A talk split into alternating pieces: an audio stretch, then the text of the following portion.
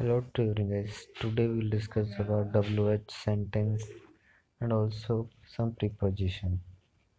Firstly we will discuss about formula. Wh plus can plus subject plus verb first form. Now we will discuss about some example. When can i meet you?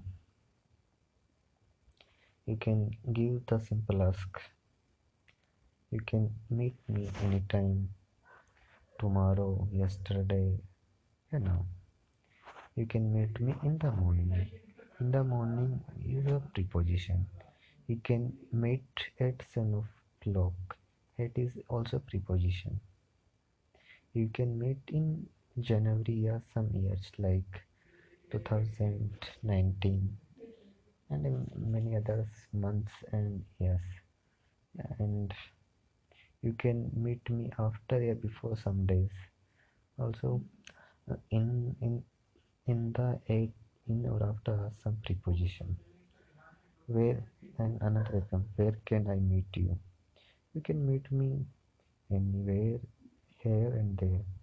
You can meet me at home. You can meet me in jaipur. In it also are some preposition. How can i talk to you you can talk to me anyhow face to face by mobile, by SMS and by letter on Facebook, in WhatsApp, Instagram, Messenger. In this sentence, by, on, or in are the preposition. What can you do? How can do this with me? What can I do for you? WH and negative sum. Yeah. now we will discuss about the WH negative sentence.